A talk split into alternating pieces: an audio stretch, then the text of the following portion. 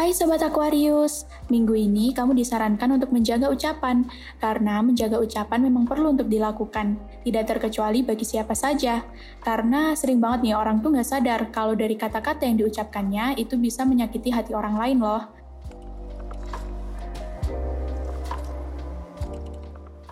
Percintaan untuk Sobat Aquarius Lovebird, Mungkin akhir-akhir ini kamu sering cekcok dengan pasanganmu, maka dari itu mengubah suasana menjadi santai perlu untuk dilakukan, biar nggak tegang terus dan berantem terus.